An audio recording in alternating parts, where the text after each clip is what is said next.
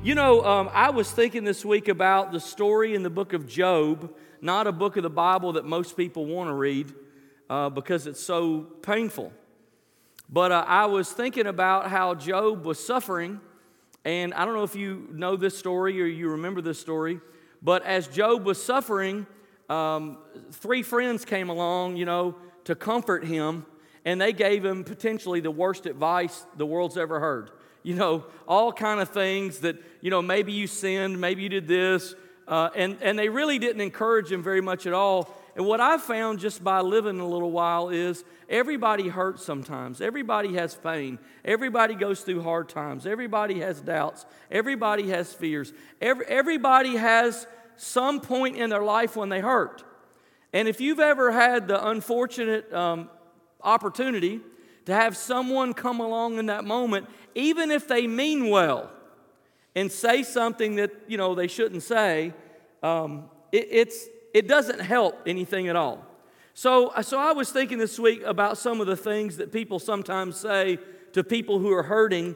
Uh, sometimes they're trying to help, sometimes they just don't understand. But here's some of the things that, we, that we've sometimes heard, you know, hey, uh, it could be worse. You know, you could have broken both legs. Not very helpful. I believe in you, you'll bounce back soon.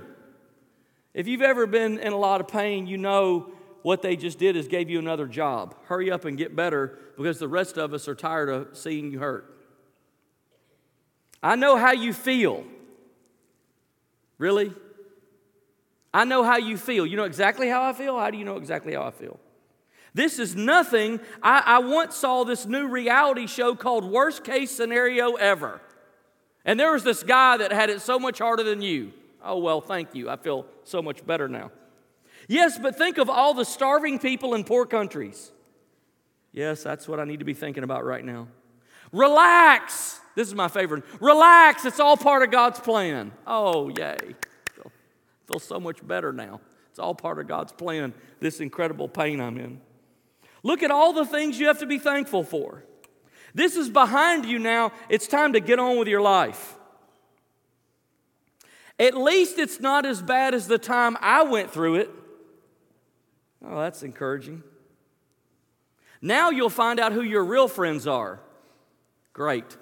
Not only am I hurting, you just told me I'm about to lose friends. Maybe God's punishing you. Have you done something wrong? Credible. Some people just have the gift of encouragement, don't they? You're not going to let this get you down, are you? You know, Jesus never said things like that. Jesus understood people's pain and he knew how to really help. Jesus said things like this I came to bring abundant life. Jesus said things like this Your sins are forgiven. Now go and sin no more. He said things like this I came to set the captive free. So today we're starting a new series we're just calling Jesus Man of Hope. Our vision as a church is to be a movement of hope, but before there was a movement of hope, there was a man of hope. That's where it all started. It all started, as we just sang a few minutes ago, in one person. Jesus, if you understand this language, Jesus is the OG. Anybody know what OG is? He's the original gangster. He's the original man of hope. It all started with him. If Jesus never came to the world, we would have no hope. Right? That's what Paul said. If he had not died and resurrected from the dead, we'd have no hope. So when Jesus came to the earth, he brought the hope of eternity with him.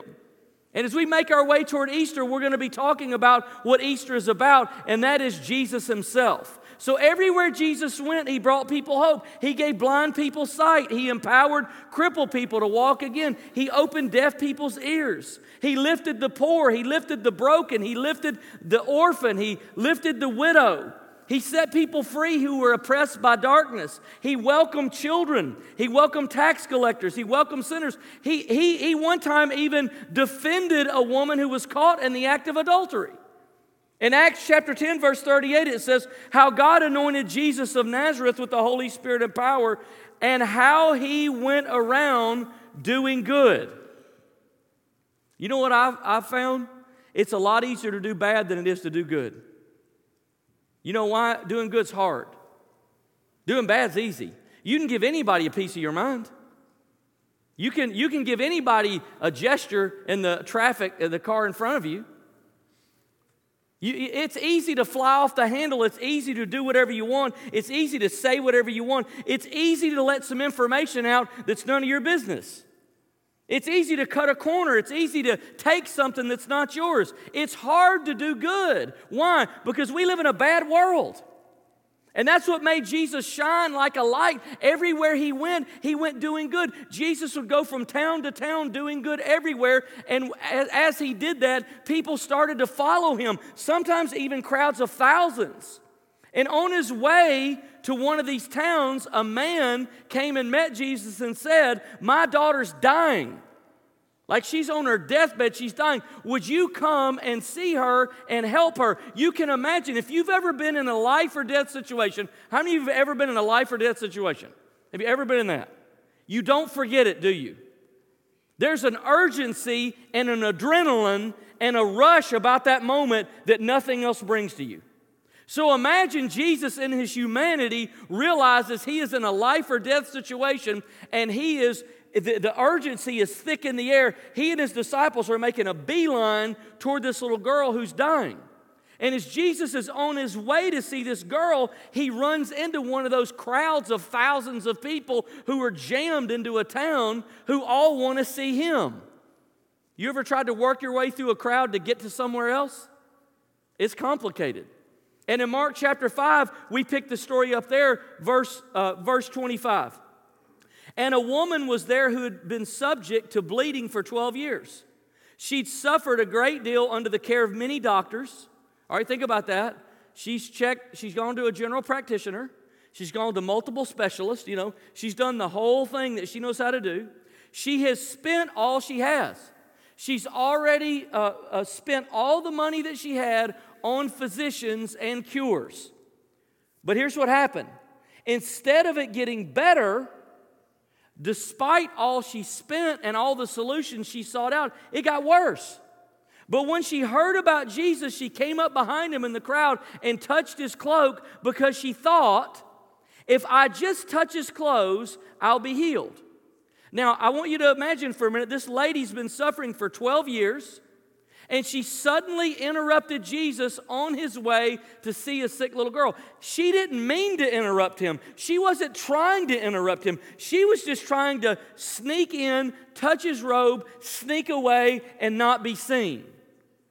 But she actually did interrupt him, even though she was trying to be as discreet as possible. For 12 years, she'd been doing her best to get well. For 12 years now, she's been seeking healing and solutions. She's now broke and she's at the end of, uh, of all hope. She's exhausted all her options. And, and if you've ever battled a chronic health problem, you know it will break your bank and it will break your spirit. And that's where this woman is. But somewhere, this is what I want you to see, she got the idea if I can just touch his robe, maybe he'll heal me. Maybe I'll be cured. Where did she get that idea from? Where do you think that she she got the idea. Why do, you, why do you think she thought touching Jesus might help her? Well, the Bible actually tells us Jesus had healed a series of people in that region with dreaded diseases before he ever met her, with leprosy and paralysis and all kind of stuff. And people would touch him and they'd be cured. So, as Jesus would help these hopeless people, uh, uh, he helped a possessed man on the other side of the lake, and he comes over here, and these stories are circulating about what happened. Look at Mark 5 19. Go home a- after Jesus healed this possessed man. Here's what he said Go home to your own people and tell them how much the Lord has done for you and how he's had mercy on you. So the man went home and began to tell. Now, that's what I want you to focus on this morning. This lady had hope because people around her had begun talking about Jesus. So, what can you and I today learn from the man of hope? Number one, first we can learn talking about Jesus gives hope because he's the man of hope. 12 years is a long time to deal with a sickness that just keeps getting worse. 12 years is a long time to hope the next doctor, the next specialist, the next miracle cure you know, the next mail order thing off TV or whatever it is. It, it's a long time to go through that kind of suffering, only to realize, despite all your best efforts, despite spending all the money you have, you're worse than when you started. She would, she would have never had a reason to press through the crowd and touch Jesus unless the people had been talking about Jesus. Can I tell you something? That will never change. Word of mouth is still the most effective way that people learn about Jesus. Isn't that what happened uh, last week when Pastor Larry was here and he was talking about the people who had fled from other countries into, into Vienna, Austria? If you were here last week, you heard those stories. Somebody told them, here's where you can get help. And then when they followed up, then they began to find Jesus. So let me ask you a question this morning. If word of mouth is the most effective way that people find Jesus, and word of mouth is the way that people, when we talk about Jesus, hope rises, what do you talk about? We talk about the weather, we talk about politics, we talk about our pets, we talk about our health, we talk about our clothes. We talk about fashion. We talk about travel. We talk about new restaurants. We talk about coronavirus. Come on, somebody. Right? It's not even in Alabama yet. Yeah, praise the Lord. Probably yet, but it's not here yet. But you know, the bread and the milk's already gone. You know, I don't know what's happening. A few weeks ago, one of my sons and I were hiking at a local, um, uh, hiking a trail. And we happened up on this guy sitting right by the trail watching his, I guess, um, uh, one of his relatives and a pet down in the creek, you know. So we went by and he, and he just starts talking. And he said, Oh, see that rock up there? There's a trail that goes around there. You can go through that rock. And, look. and he goes, And look at all that spray paint on the rock. Those kids have just come and destroyed all this. He said, And I guarantee you it's those kids that are on the computers all the time. That's who does it.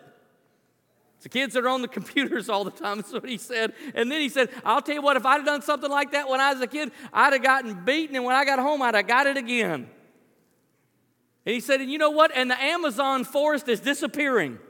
Did you hear about those guys down in the Amazon? I never even met the guy. I didn't know his name. You know those guys down in the Amazon forest? They've been cutting those trees down. They came in to cut the trees down, these, these uh, uh, natives saw them, and they ran them off. Then they came back, got guns. They came back and killed them all. And did you know that it's the, the habitat of the largest eagle in the world and their habitat's disappearing? I, and I was sitting there thinking, hi. you know, I thought, brother, you've been watching the news too much. I, I almost said, okay, boomer, but I, I didn't, I didn't want to, I didn't want to. Because uh, next year it'll be okay, Gen Xer, and then it'll be me. And so I thought, no, I wouldn't do that. But I, I finally I said, you know what though? It's rained so much. Isn't it a beautiful day today? Why don't we enjoy it?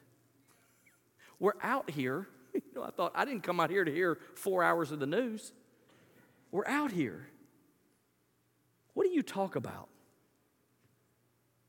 Because I, I didn't leave that encounter with very much hope. I thought, oh my gosh, I, I was happy till I met him. I thought the world's about to end. And his parents were going to come beat me or something. Let, let me ask you a question. How many of you have ever had one of these things happen to you? After you were saved, there was a miracle. I mean, I mean you don't, don't make it up, okay? I'm not just asking for positive answers. But you, you know for a fact after you're a Christian, there was a miracle in your life, some kind of miracle. How many of you would say that? Okay. How, how many of you would say that at any point in your life, God healed your body in such a way that it's obvious that it wasn't modern medicine, that it was a supernatural work of God. How many of you would say that? Okay? A lot, lot of you. How many of you have ever had God work in the circumstances of your life in a supernatural way? You go, boy, that wasn't a coincidence. A lot of, okay. How many of you have ever had God work in a way in your life that a relationship was restored. There was healing in a relationship. Yes? Okay. What about, um, this is the easier one. What about you say, I know that I know that I know that this prayer I prayed was answered? Yes? Okay. Uh, what about you say, I've been reading the Bible or I've heard a sermon or something, and God revealed this truth to me that became so clear? How, how, you ever, yeah, yeah, okay. And uh, uh, let me ask you this question. You don't have to raise your hand. When's the last time you told anybody about that stuff? What do you talk about? Because when you talk about Jesus, when you talk about God, hope rises.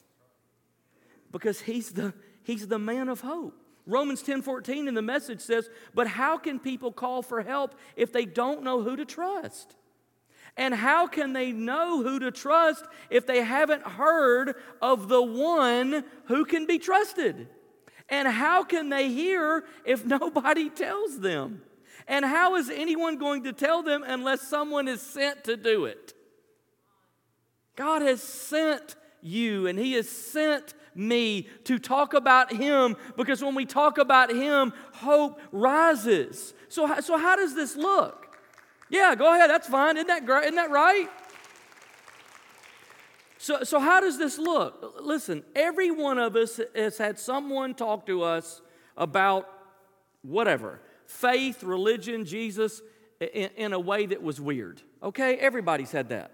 That's not what I'm talking about. I, am not, I'm not talking about, you know, uh, uh, we don't have to have talking points. We don't have to memorize things. We don't have to wait for a door to open and then try to force a conversation. That's not what I'm talking about. I, I remember when I was in college, and I, have told this story before, but we were, we were uh, uh, sharing our faith at a concert, you know, and, and, and, I, and I saw these people, well meaning people, who were actually, I know it's, it's like, a, you can't, can't imagine this happen, but they were actually chasing people that were running from them because they were trying to tell them about Jesus.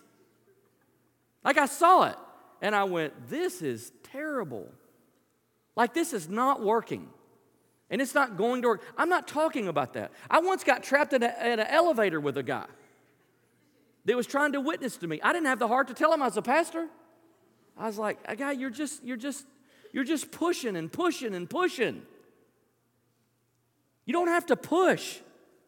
Listen, uh, here's the thing God didn't call you and I to change the world because we can't.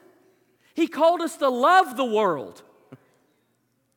And love will open a person's heart.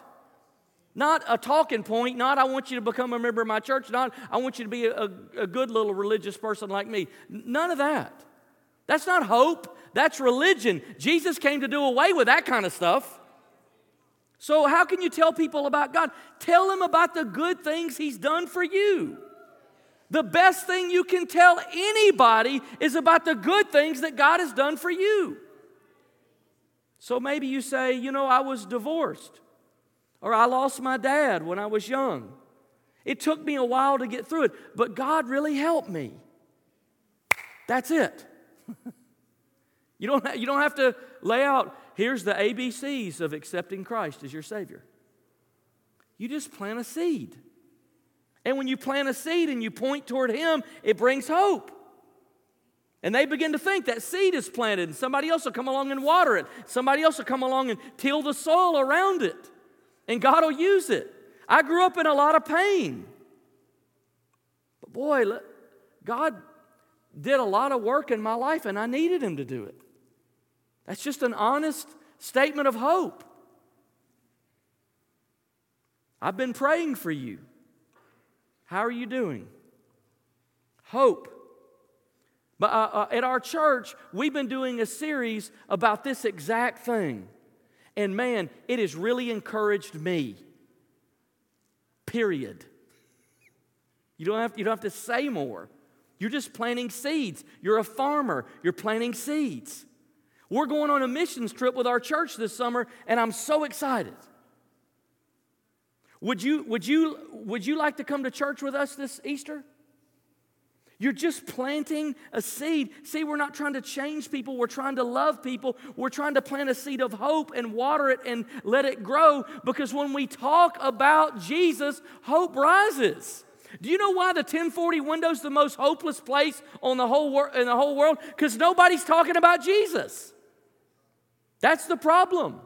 And if we're not careful, we can become practical atheists. Where we believe in God, we just don't ever talk about Him. So, what's the most effective way to plant a seed of hope? It's to talk about Jesus. When we talk about Jesus, hope rises. This suffering woman tried to find Jesus because she heard other people talking about him, and it gave her hope that he could help her. When she saw him, she realized this may be her only chance. So, in desperation, she reached out. But look in uh, verse 29 what happened. Immediately, her bleeding stopped, and she felt in her body that she was freed from suffering. So, n- number one, talking about Jesus brings hope. Number two, touching Jesus brings wholeness. Wholeness. In seconds, she began to feel something she hadn't felt in 12 years healthy. She hadn't felt health, she hadn't felt, felt strength. No more doctors, no more shame, no more avoiding people, no more having to separate herself from her family, no more questions like, What's wrong with you? No, now, now she could go home. She was cured. She was thrilled. But what happened next surprised everybody. Look what happened next in verse 30. At once Jesus realized that power had gone out from him. He turned around in the crowd and said, Who touched my clothes? Now, now remember, he's on his way to save a dying girl. What does it even matter? Why did he do that? You see the people uh, uh, crowding against you. Here's his disciples. And yet you ask, Who touched me? What they're thinking is, Who didn't touch you? It's like you're jammed in a phone booth with 300 people. What are you talking about? Who touched me? Everybody touched you. They don't understand. But Jesus kept looking. He wouldn't be distracted by that. He kept looking to see who had done it. Then the woman, knowing what had happened to her, she realized, I touched him. Uh oh, it worked. and, then, and then she was caught. And now she went, I don't know, maybe he'll take it away. You know, I don't know. So, knowing what happened to her, she came and fell at his feet, trembling with fear. She told the whole truth. This was a surprise, but first off, because the disciples were thinking, What do you mean, who touched you? Everybody touched you. It was also a surprise because the little girl he was going to see was getting worse. She was on her deathbed. Why would he take time to ask the question when he needs to keep moving? Well, if you read the story in the original language it was written in, it was written in Greek and not in English, and you can see some things when you read it in Greek that you can't see when you read it in English.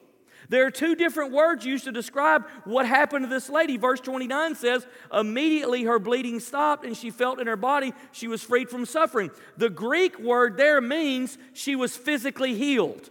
She was physically cured. But watch this. In verse 34, we haven't gotten to this part of the story yet. At the end, he said to her, Daughter, your faith has healed you.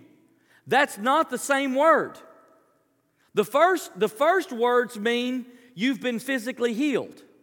This word is the Greek word sozo, which means not that you've just been physically healed, but you have been brought into a state of wholeness. Your mind, your body, and your soul have been made whole. Your faith has healed you. Not just part of you, but all of you's been healed. I, I can remember when I was a teenager, I hadn't been saved maybe a year. And there was a guy in our church um, who gave his testimony. And he'd had some kind of terrible cancer. He was young. He was, uh, we went to high school together, but he was ahead of me quite a bit, uh, three or four or five years. But I remember him giving his testimony, and um, he gave this incredible testimony about how God had healed him of cancer. Now, that was shocking to me. And remember, I'd only been saved a year, okay? So I didn't understand how all this worked. Uh, but I was shocked because I thought, he's not very spiritual. Like, he, like I didn't even know he was saved, to be honest with you. And then when I heard he was giving his testimony, I thought, well, that's weird. I didn't know you had a testimony. I thought he was just hanging around the church because he was dating one of the younger girls in the church. That's what I thought he was doing there. He was always the plus one, you know what I mean? And so I thought, I didn't know you were even a Christian, let alone very spiritual, and now you're giving a testimony about how God healed you of cancer. And, but then he just kind of continued to live the same life that he lived. And that was confusing to me because I thought, I thought when God did a miracle in your life, like that, like that was it. E- either you were spiritual and God healed you, or God healed you and you became spiritual. I, I didn't understand there were different types of work that God is able to do. And, and what, I, what I that first introduced a question in my mind that I began to ponder as I grew in my faith, and I began to understand that God healed his body so that he would know he could heal his soul. Do you, do you remember the story in the Bible when the four guys brought their crippled friend and lowered him down through the ceiling when Jesus was teaching in the crowded house? And Jesus healed him, and he said, I healed his body that you might know I have the authority to forgive sin. And so, this external work that Jesus often does in our life, the crisis, the pressing need that Jesus comes and relieves, is so that you and I might know that He has the power to heal your soul. I mean, when you've spent all the money you had and you've seen all the doctors you've had and you've suffered for 12 years, you'll try anything. She wasn't trying to have her soul healed, she was just trying to get her body fixed. But what the great physician is saying is, I specialize not only in bodies, I specialize in souls too. And I want to heal all of you, not just part of you. Why did Jesus take the time to talk with this woman? Listen to this even after she had been cured. I mean, wasn't that the point? That was her point. I'm going to sneak in, I'm going to touch his robe, I'm going to, you know, steal a miracle, and I'm going to run away. And I hope I don't get caught. And she was probably not only surprised it was it worked, she was surprised that Jesus even wanted to talk to her. Because she was a she was a her condition had left her rejected and shamed. And, and I, I, my guess is part of her thought when he was looking for who did it is that she's about to be embarrassed again. But, but the opposite happened. Why did Jesus stop and talk to her? Here's why. He knew if he didn't stop, she would go home healed, but not whole. Now, here's the thing Jesus doesn't just want to meet your external need, He wants to bring you to a place of complete wholeness. So here's the question How are you? Are you whole? How's your soul? How have you dealt with the traumatic events of your life? How have you dealt with the pain and the scars from the past? How have you dealt with the things that you have done in your own life and that others have done to you? I'm not asking if you're well. I'm not asking if you've recovered from a sickness. I'm not asking you, are you back on your feet and back up and running? I'm asking you, how is your soul? Is there a wound there that you've buried? Is there fear? Is there anger? Is there rejection? Is there trauma? Is there pain? Jesus, the man of hope, knew that she needed more than physical healing. Oftentimes we want physical healing so we can get back to our life. The problem is, our life is just as bad for our soul as the sickness is for our body. But what Jesus wants to do is he wants to cleanse and heal the, the outside and the inside.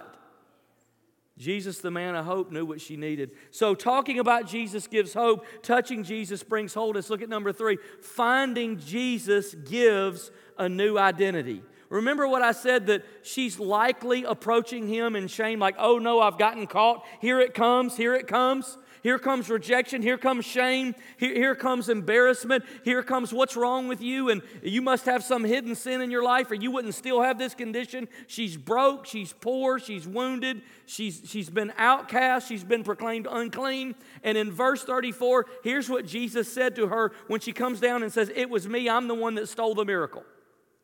Here's what he says to her Daughter. Oh, you, we could just stop there, couldn't we? It's not a term of rejection, it's a term of great love. Daughter, your faith has healed you. Go in peace and be freed from your suffering. Not, not woman, not sick woman, not unclean woman, not stranger. Daughter, a word that speaks of family and belonging and acceptance and tenderness and love and caring. She wasn't just some woman to Jesus. She wasn't just some cripple to him. She wasn't just some poor woman to him. She was a, she was a daughter. Daughter of God. one that would receive the best God had to give, one that would one that warranted Jesus slowing down on his way to save a little girl who was dying that he might heal her and bring her into wholeness and relationship. She can now go back home not as a reject, but as a daughter of God, healed from the inside out, the brokenness is gone and the bitterness is gone and the pain and suffering is gone. Her mind is clear. The spirit of life is back. Her eyes have been opened again. The joy of living has been restored to her from the inside out. Jesus, the man of hope, brought her great hope. And, I, and I've got good news for you today. Jesus, the man of hope's here. He's in this room. He's ready to meet you. So I want to ask you just to stand with me, and I want to ask the worship team to come. If you just close your eyes for a minute, get settled where you are. Prayer team, would you come, please? I've been thinking a lot about the work God wants to do inside our hearts. Can, can I tell you, the, the older I get, the more I realize the brokenness and the pain and the layers of wounding that sin causes. And the more aware I become that Jesus is really the only hope for that.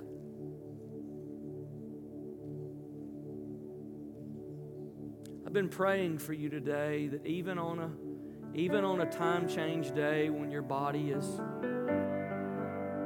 tired or disconnected, that somehow the Holy Spirit would re- reach through that and speak to your soul.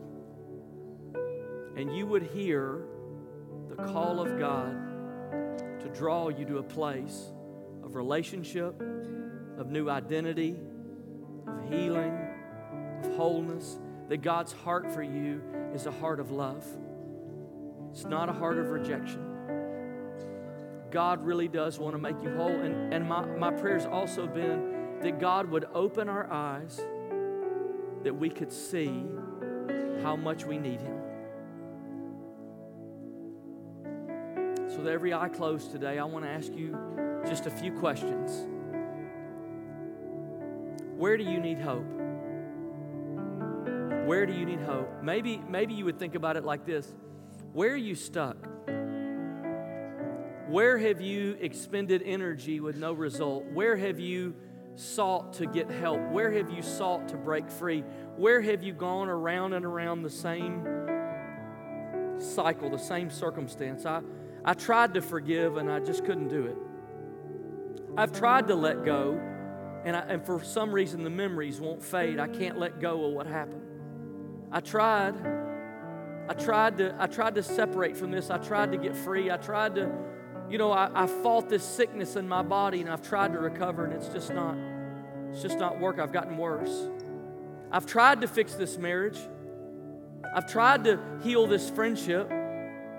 I mean, I tried. I did all that I know to do. I don't know what else to do. I tried to overcome this habit. I tried to overcome this sin. I tried to fix myself. I, I, I tried to stop this compulsive behavior. I tried to not live in fear. I tried to have sleep at night, but the anxiety keeps me up. I tried to stop worrying. I tried, I've, I've bankrupted myself on it. I've, I've tried. And I don't know what else to do. Can I tell you when you when you touch Jesus, wholeness begins to fill your life. I've tried. I've tried this and I've tried that. And I've wore myself out. And I don't have a solution. I don't have an answer. With every eye closed today, if you say, you know what? I want to try Jesus today. Maybe you say, you know, I've prayed, but the answers just don't seem to come. You, you know what we need sometimes when we hurt? Sometimes we don't need the answer, we just need Jesus. We just need Him. We just need to meet Him. We just need to meet Him again And maybe that's where you are. With, with every eye closed, if you say today, you know what? I just need the hope that only Jesus can bring in this point in my life. But uh, one, one more question Who has God given you to talk to about Jesus? Who has God put in your path? Who has God put in your life? Who has God given you influence over that He wants you to plant a seed of hope in their life? Who's around you? Who's close to you? Maybe today you want to come and have a prayer team member agree with you. God, I, I pray today that you'd give me the opportunity. I pray today that you'd give me the opportunity that I might that I might plant the seed. Help me to do it, Lord, this week or next week or Help me to do it. Help me to see the doors you're opening and plant the seed and talk about you that hope might fill the room. Everybody doesn't react perfectly to hope, but it doesn't matter. The seed's still planted. Regardless of how they react, if it's done in love, the seed is still planted. And sometimes, even when we do it wrong, the seed is still planted. Because God's love is greater than ours. So this morning, I want to ask you if you need hope in an area of your life, you need prayer. If God's put someone in your life that He wants you to plant a seed of hope in, as I begin to pray for you, I want you to come and let the prayer team just, just minister to you. And as you do, what you're doing is you're, you're coming to say, Jesus, I want to meet you in this circumstance. I want to meet you in this uh, situation. I want to meet you over this person in my, in my neighborhood, at my work, in my family. I want to meet with you today about them. And when you meet the man of hope, things begin to change. Holy Spirit, I pray today that you would, you would draw every person that needs to meet with you. Lord, I pray you would touch this morning by your power. Would you just come right now as the worship team singing and just let the man of hope meet you in this moment? Let the man of hope meet you today fresh, meet you new. Someone's on your heart. Someone the Lord has put in your put in your path, put in your way. And if he hasn't, I want you to begin to pray and say, ask him, Holy Spirit, show me who have you put in my path? Who have you put in my way? Who have you put around me? Lord, move today. Move today by your presence.